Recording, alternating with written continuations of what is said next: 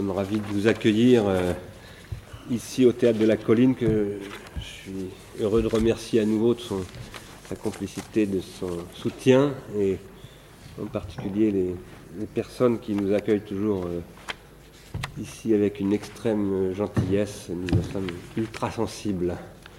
Voilà, merci vraiment beaucoup. Euh, nous faisons euh, aujourd'hui une séance donc avec... Euh, nos invités qui sont Philippe Aigrin, que je crois que vous connaissez pour certains d'entre vous, parce que, d'abord parce qu'il est connu, mais ensuite parce qu'il est déjà venu à Ars Industrialis, euh, et avec Jérémy Zimmermann. Euh, et nous engageons en fait un, un, un processus autour et à partir, je dirais, de, du logiciel libre et de ce qu'on, de la, de ce qu'on considère être une matrice qui s'est développée dans le domaine du logiciel libre, mais bien au-delà.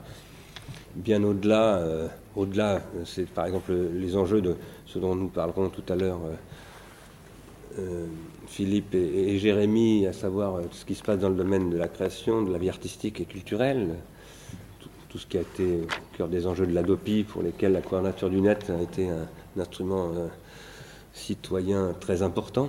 Euh, Je dirais au-delà aussi, encore, parce que nous avons soutenu ici Ars Industrialis, enfin peut-être pas dans ces séances plénières du Théâtre de la Colline, mais dans le séminaire que nous organisons au Collège de philosophie, que euh, les modèles énergétiques, enfin nous avons, c'est pas nous qui avons soutenu, nous avons souligné qu'il est euh, mis en, en avant maintenant de plus en plus souvent. Un des premiers à l'avoir fait, c'était Rifkin, que, que le, le modèle Internet pouvait migrer dans d'autres secteurs qui sont la production de l'énergie, l'énergie euh, électrique, de l'énergie euh, au sens habituel du terme, et cetera, et cetera. Euh, donc aujourd'hui, nous ouvrons d'une certaine manière une série sur laquelle nous avons l'intention de revenir longuement, dans une, comme une sorte même de nouvelle base continue, euh, dont nous avons évoqué la possibilité avec Jérémy d'ailleurs, et, et un certain nombre d'autres acteurs de... Du, du secteur de, de ce qu'on appelle le libre, euh, à Nantes euh, l'été dernier, au mois de juillet. C'est comme ça que cette euh, initiative d'aujourd'hui a, a commencé à être envisagée, avec d'autres aussi acteurs, d'autres acteurs euh, avec lesquels nous, nous travaillerons, bien sûr, euh, nous l'espérons, dans, dans l'avenir. Cela étant, euh, cette séance et la série qu'elle ouvre, quand je dis la série qu'elle ouvre, je ne dis pas que la prochaine séance sera consacrée au même sujet, mais, euh, mais que nous allons... Euh, investiguer longuement ces sujets, faire des séances de, de travail en, en, en nombre restreint, et cetera, ce qu'on appelle des journées d'études. Euh, elle enchaîne sur, des, sur une série de séances précédentes qui ont été consacrées à l'économie de la contribution. Il y en a eu un certain nombre, mais je dirais qu'en particulier celle qu'on a organisée il y a maintenant plus d'un an avec Yann Moulier-Boutan, euh, au mois de janvier, ici même, Euh, où nous avions notamment beaucoup parlé de, de la question de, des externalités positives, avec euh, Maurizio Lazzarato, euh, dans le cadre du travail qu'il a fait sur les modalités du travail dans l'intermittence du spectacle, et tout ce travail qu'il a fait avec la coordination des intermittents de, de l'Île-de-France, avec André Orléan et, et Frédéric Lordon, euh, notamment sur la question, enfin le point de départ c'était la question du désir euh, dans l'économie euh, et son rapport à Spinoza, mais ça a migré vers beaucoup d'autres sujets, notamment dans l'après-crise financière, puisque nous étions là-dedans, euh, on a parlé évidemment de bien d'autres choses, et puis beaucoup plus récemment avec euh, Monnier et Vercellone, euh, où on a notamment réfléchi à, à des questions de fiscalité de, et de, de régulation euh, euh, publique euh, par rapport à à la valorisation de, de, ces, de ces activités qui, sont, qui relèvent de ce que nous appelons, avec Moulier-Boutan et tant d'autres, des externalités positives. En particulier, dans ce contexte-là, euh, Franck Cormeret avait fait une intervention, je crois, vraiment importante. Euh, aujourd'hui, nous voudrions commencer à rentrer plus profondément dans le sujet du logiciel libre et des communs, de ce qu'on appelle, de ce que en particulier Philippe Aigrin appelle les communs. Et nous souhaitons rentrer dans ces sujets euh, sur différents niveaux, euh, un peu philosophiques, je vais en dire quelques mots tout de suite, euh, économiques, politiques, bien entendu, artistiques, euh, sociologiques même, mais euh, avec un souci qui est politique industrielle. Nous ne nous appelons pas Ars Industrialis par hasard. D'ailleurs, si nous appelons Ars Industrialis, c'est grâce à lui. Euh, c'est, c'est en fait euh, Philippe Aigrin qui nous a aidés à trouver un nom de domaine, enfin un nom de, pas un nom de domaine, mais un, un, un nom et un nom de domaine. Oui. Euh, on voulait, au départ, nous voulions nous appeler Osium. Et puis euh, Osium s'était déjà pris. Et Philippe a découvert qu'Ars Industrialis était libre et c'était formidable. C'est un, un formidable hasard. Euh, étant donné que nous défendions l'idée d'une industrie euh, de l'esprit, une technologie et d'une industrie de l'esprit. Euh, nous pensons que... Alors, aujourd'hui, nous voudrions hein, aller un petit peu plus en avant vers euh, des propositions euh, concrétisables un jour ou l'autre euh, concernant ce que serait, ce qui doit constituer les bases d'une politique industrielle des technologies de l'esprit. Euh, et euh, en, en entrant dans le sujet avec une hypothèse qui est que euh, ce qui se joue depuis plus de vingt ans maintenant à travers ces problématiques qui se développent dans le livre et, et, et mouvements apparentés, c'est quelque chose qui relève de ce que nous avons appelé Ars Industrialis, c'est un processus de déprolétarisation. Alors qu'est-ce que c'est que la déprolétarisation ? Eh bien, pour répondre, il faut évidemment préciser ce qu'on appelle prolétarisation. Nous soutenons, nous l'avons dit en particulier dans Réenchanter le monde, c'était le premier bouquin d'Ars Industrialis, que la prolétarisation, c'est ce qui est engendré par ce que nous appelons des milieux dissociés. Nous appelons milieux dissociés euh, ce qui détruit ce que nous décrivons, en nous appuyant sur Simondon, mais aussi sur Michael Bakhtine et un certain nombre d'autres, comme étant des milieux associés. Qu'est-ce qu'un milieu associé ? Par exemple, travailler dans un milieu associé, c'est travailler dans un milieu où, en travaillant, on s'individue par le fait de travailler, et on individue le milieu, c'est-à-dire qu'on le transforme par le fait d'y travailler. Autrement dit, on se co-individue, et on se trans-individue, et on participe à la production de son propre milieu. La dissociation, c'est au contraire ce qui vous exclut du... du processus de, d'évolution du milieu. C'est exactement ce qui se passe quand un bureau d'études dans une entreprise vient se substituer au savoir-faire des ouvriers, des cadres, des techniciens, et cetera. Et à un moment donné, dit, maintenant on va prescrire les, les, ce qu'on appelle les procédures. Ça arrive aujourd'hui dans les hôpitaux, hein, demandez au milieu hospitalier, euh, aux médecins psychiatres, aux infirmiers, et cetera. Les procédures, c'est la, la hantise maintenant de tout le monde médical, euh, hospitalier en tout cas. Et euh, on, on fait perdre la, la compétence à produire du savoir, donc le savoir lui-même, parce que le savoir n'existe qu'en tant qu'il se produit lui-même. Sinon, c'est plus du savoir, c'est de la procédure, justement. Alors, euh, nous soutenons que euh, la dissociation, c'est ça qui, en fait, a été engendré par un stade de ce que nous appelons la grammatisation. La grammatisation étant la discrétisation des flux continus, notamment des gestes des travailleurs, par exemple, ou bien des paroles des, des locuteurs. Et cette discrétisation euh, des flux continus, telle que dès dix-sept cent soixante-sept Adam, Adam Smith l'a décrit, hein, dans La richesse des nations, euh, c'est ce qui va permettre la prolétarisation des travailleurs, c'est-à-dire leur exclusion du processus de production de savoir, et donc leur aliénation accrue, telle que le marxisme va la dénoncer. Ceci va s'étendre bien au-delà des travailleurs manuels, va s'étendre aux consommateurs au XXe siècle, euh, à travers les économies de service, et aujourd'hui s'étend à tout le secteur de la conception. Un des vrais enjeux du mouvement Sauvons la recherche, pour moi, est là. Comment faire en sorte que la recherche scientifique, que les, les gens qui sont censés penser, produire de la théorie, des modèles euh, scientifiques, et cetera, ne soient pas simplement mis en fait au service comme force de travail de leur système nerveux, de, de systèmes procéduraux qu'ils servent, mais auxquels ils ne contribuent absolument pas à la définition, parce qu'ils n'ont plus les appareils critiques pour le faire. En deux mille huit, nous pensons qu'en deux mille huit s'est passé quelque chose, euh, évidemment il n'y a pas que nous qui le pensons, de très important et d'assez catastrophique. Et nous, nous soutenons que c'était l'enjeu de quand on a créé Ars Industrialis il y a exactement cinq ans, et eh bien c'était précisément ça que nous disions. Nous disons euh, inéluctablement, ce système-là va conduire à une catastrophe. Euh, ça ne veut pas dire que nous avions prévu cette catastrophe ou la manière dont elle se passerait, mais que nous en avions posé l'inéluctabilité. Et nous posions aussi que ça passait par, d'une part, un système financier que nous avons largement critiqué, nous avons accueilli ici par exemple Jean-Luc Gréau euh, avec les thèses qu'il développait sur euh, le caractère foncièrement toxique du système boursier contemporain et de tous les systèmes euh, dont la titrisation, et cetera, les instruments financiers, comme on les appelle, sont des cas. Mais euh, nous dénoncions aussi ce que j'ai appelé parfois le malaise dans la consommation, le blues du consommateur, ce que désormais, depuis déjà quelques temps, nous appelons la consommation addictive.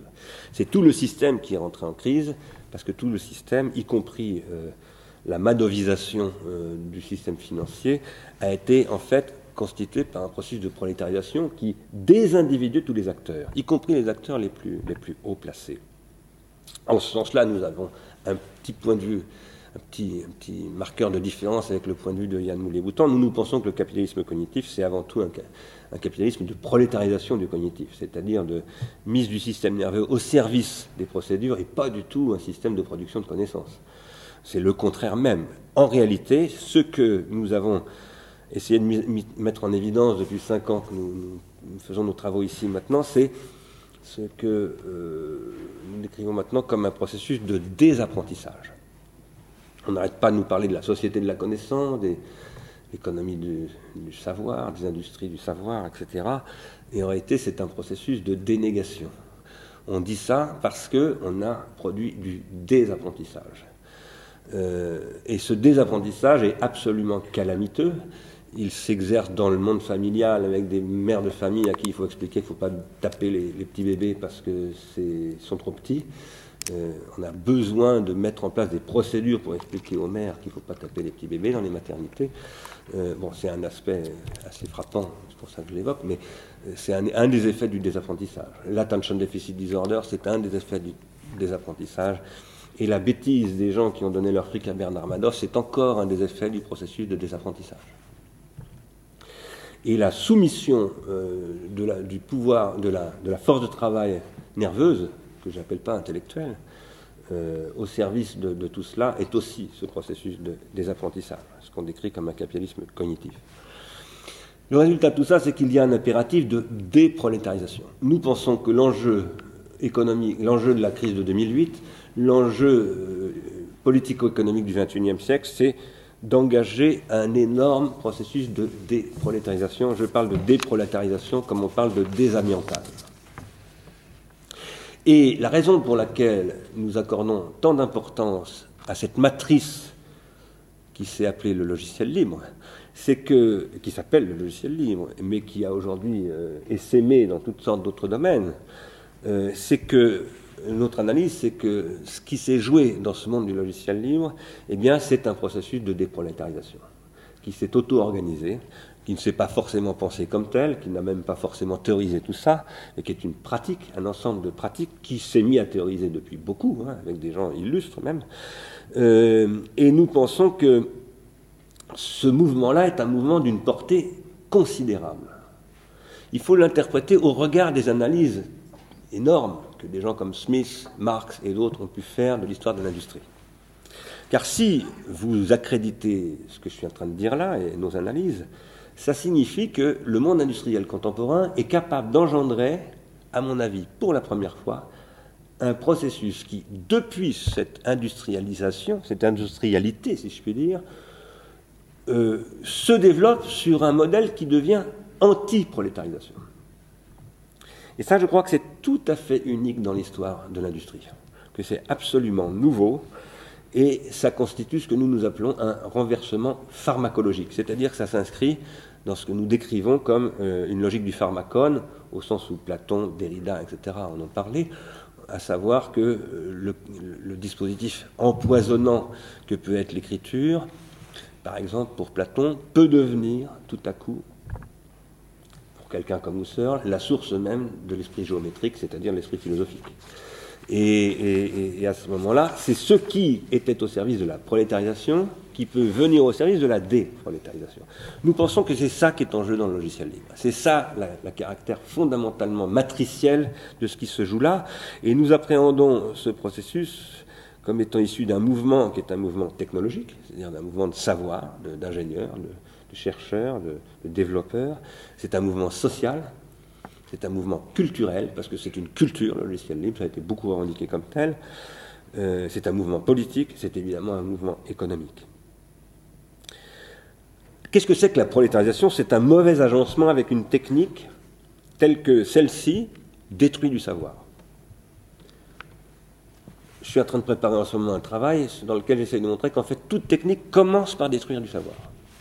Ça commence toujours comme ça. Une technique vient toujours se substituer à un savoir constitué, elle le court-circuite. Mais j'essaye de montrer aussi dans ce travail qu'elle ne se développe véritablement et elle, elle, elle n'entre au service d'une société qui va se déployer comme une nouvelle forme de, de, d'organisation sociale, de civilisation, de, que dans un deuxième moment où elle va lutter contre la destruction de savoir et se mettre à produire un nouveau type de savoir. Je pense, nous pensons que depuis à peu près un siècle, nous avons vécu dans le phénomène de destruction de savoir. Ça ne veut pas dire qu'aucun savoir ne s'est produit, il s'est produit toutes sortes de savoirs, mais néanmoins, massivement, nous avons assisté à ce que j'appelais tout à l'heure un processus de désapprentissage, c'est-à-dire de perdre dans tous les domaines, les savoir-faire, les savoir-vivre, les savoirs théoriques, les savoirs politiques, et cetera, et cetera.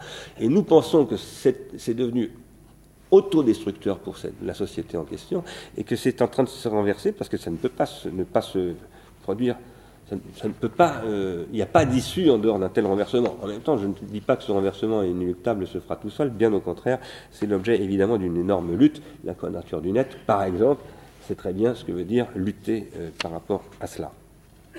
Alors, euh, pour le dire, dire quelques mots un tout petit peu plus conceptuels et précis, Euh, la destruction de savoir, euh, dans un langage qui est celui que je, euh, j'ai essayé de forger à partir de Gilbert Simondon, c'est la destruction des processus de transindividuation, c'est-à-dire de, de production euh, d'individuation collective et de métastabilisation des modèles euh, d'individuation collective. Euh, quand on détruit la métastabilisation des modèles d'individuation collective, on peut se mettre à faire un ministère de l'identité nationale. Parce qu'évidemment, à partir du moment où on a liquidé tous les processus qui permettent de constituer de l'unité, et la vraie question d'une société, c'est, c'est son unité, c'est pas son identité. Aucune société n'a jamais eu d'identité. Sinon, elle serait morte. Elle est identique à elle-même quand elle est morte. Euh, on, quand on détruit les processus de transindividuation, inévitablement, on détruit aussi les processus de sociation, c'est-à-dire d'unification du corps social. Et évidemment, on est confronté à de très gros problèmes euh, de désordre social. Et à ce moment-là, on produit des leurres du type identité nationale. Quoi qu'il en soit, ça, ce sont des questions liées au problème, au problème de transindividuation et au, au, au processus de court-circuit dans les processus de transindividuation. Un des aspects, je vais bientôt aller vers ma conclusion, euh, un des aspects euh, des, des, des, des dégâts engendrés par la prolétarisation, c'est que la prolétarisation, ça ne produit absolument pas de travail, ça produit de l'emploi. Le travail, c'est pas de l'emploi. Un travail peut être un emploi, mais un emploi peut très très bien ne pas être un travail. Et même, je dirais que la tendance de l'emploi aujourd'hui, quand on parle d'employabilité, et cetera, c'est de détruire le travail. À cet égard, on l'a déjà un peu dit, on en a d'ailleurs beaucoup parlé avec Maurizio Lazzarato, euh, et nous y reviendrons, nous pensons que les grands débats sur le travail que Dominique Méda et d'autres ont animés, et puis Gorse aussi, et cetera, il faut les revisiter sur ces questions-là, parce que la fin du travail, pour nous, c'est du vent. Euh, nous pensons que c'est la fin de... C'est, la question, c'est pas du tout d'aller vers, vers la fin du travail, mais vers la réinvention du travail, et surtout la, le réarmement du travail contre l'emploi, c'est-à-dire la déprolétarisation. C'est ça l'enjeu de la déprolétarisation. Alors, ce qui a rendu tous ces, enfin, ce qui a rendu possible ce que nous considérons être un moment de renversement pharmacologique, là où euh, on verrait émerger tout à coup, à l'intérieur du processus d'industrialisation, finalement quelque chose qui de, se déploierait comme une déprolétarisation, c'est une hypothèse, hein, ça reste évidemment à démontrer, et la seule démonstration possible, c'est de gagner un combat politique. C'est un combat politique et économique, et aussi philosophique, artistique, et cetera. C'est une mutation dans l'infrastructure techno-industrielle qui a rendu possible cela, à notre avis, cette mutation étant essentiellement liée au réseau numérique. Je dois dire d'ailleurs, je suis très content d'être assis pour en parler aujourd'hui à côté de Philippe Aigrin, parce que Philippe et moi, avec Alain Giffard, qui est là, nous avons travaillé ensemble euh, il y a maintenant vingt et un ans, c'était il y a vingt et un ans qu'on a commencé à faire ce travail, et Philippe et moi-même, nous avions avancé à cette époque l'idée que le réseau inter... qui n'existait pas, Internet, euh, enfin Internet existait, mais il n'existait pas comme une socialisation euh, massive aujourd'hui, hein. et, et, et, le, et le web n'existait pas, mais nous avions avancé l'hypothèse que tout ça allait développer un nouveau milieu associé, au sens de Gilbert Simondon, un nouveau milieu techno-géographique associé, où nous soutenions que c'était une géographie humaine qui allait participer, c'était plus l'eau de la turbine gimbale qui allait participer au fonctionnement de la chose, mais la géographie humaine qui allait contribuer, on n'employait pas ce mot-là à cette époque, mais c'est après coup, j'appelle ça comme ça, finalement à l'individuation du, du système technique. Et vous voyez, euh, bah vingt et un ans plus tard, on parle toujours de ça, donc c'était sûrement pas une idée totalement fausse. Euh, ça, ça concerne le logiciel libre, ça, ça concerne les technologies collaboratives, ça concerne tout ce qui va, euh, euh, tout, tout ce dont on va parler aujourd'hui, les technologies culturelles, comme on les appelle à l'Institut de recherche et d'innovation, et nous pensons que c'est ça la base d'une économie de la contribution, par rapport à, quelle, à laquelle une politique publique doit entièrement se repenser selon cette perspective, dans des perspectives industrielles, économiques, fiscales, scientifiques, éducatives et culturelles. Voilà. Et cette politique, elle doit viser à la reconstitution de circuits de transindividuation. Et à cet égard, la culture du livre, et cetera, c'est très important de la regarder en détail comme une pratique où il y a des, des, des pratiques, des règles de fonctionnement, des règles de débat qui créent ces processus de transindividuation, ces circuits longs de, de transindividuation. Il y a beaucoup à apprendre et il faut voir jusqu'à quel point il y a du transfert possible dans d'autres domaines. Comme je vous l'ai dit tout à l'heure, pour nous, tout ça s'inscrit dans une nouvelle une thérapeutique de, la, de déprolétarisation que nous pensons qu'il faut mettre en œuvre dans l'esprit de la dépollution des territoires, des désamiantages des bâtiments, de la désintoxication contre le tabagisme, et cetera, et cetera. Je vais m'arrêter là euh, en disant que si j'avais eu plus de temps, j'aurais essayé de faire une description assez détaillée de ce que j'appelais tout à l'heure le désapprentissage et de ses effets calamiteux. Bon, on y reviendra avec Julien Gauthier et scolai point f r quand on parlera d'éducation et d'éducation nationale, parce que euh, aujourd'hui, faire son métier d'enseignant dans une société qui repose sur le désapprentissages, ça devient pratiquement impossible. Tenir son rôle de parent quand on est dans une société de marketing qui repose sur le ciblage, comme on, on, on, on vise des proies euh, qui sont des enfants, ça devient absolument impossible, euh, et ça, ça ne, ça ne peut pas durer. Donc c'est ça qui est quand même, je voulais le rappeler, l'enjeu de, de notre débat aujourd'hui. Euh, ça, c'est ce qu'on a appelé aussi, avec Alain Giffard et Christian Faure, la mécroissance. Voilà. Je, je m'arrête là. Euh, je vais passer maintenant la parole à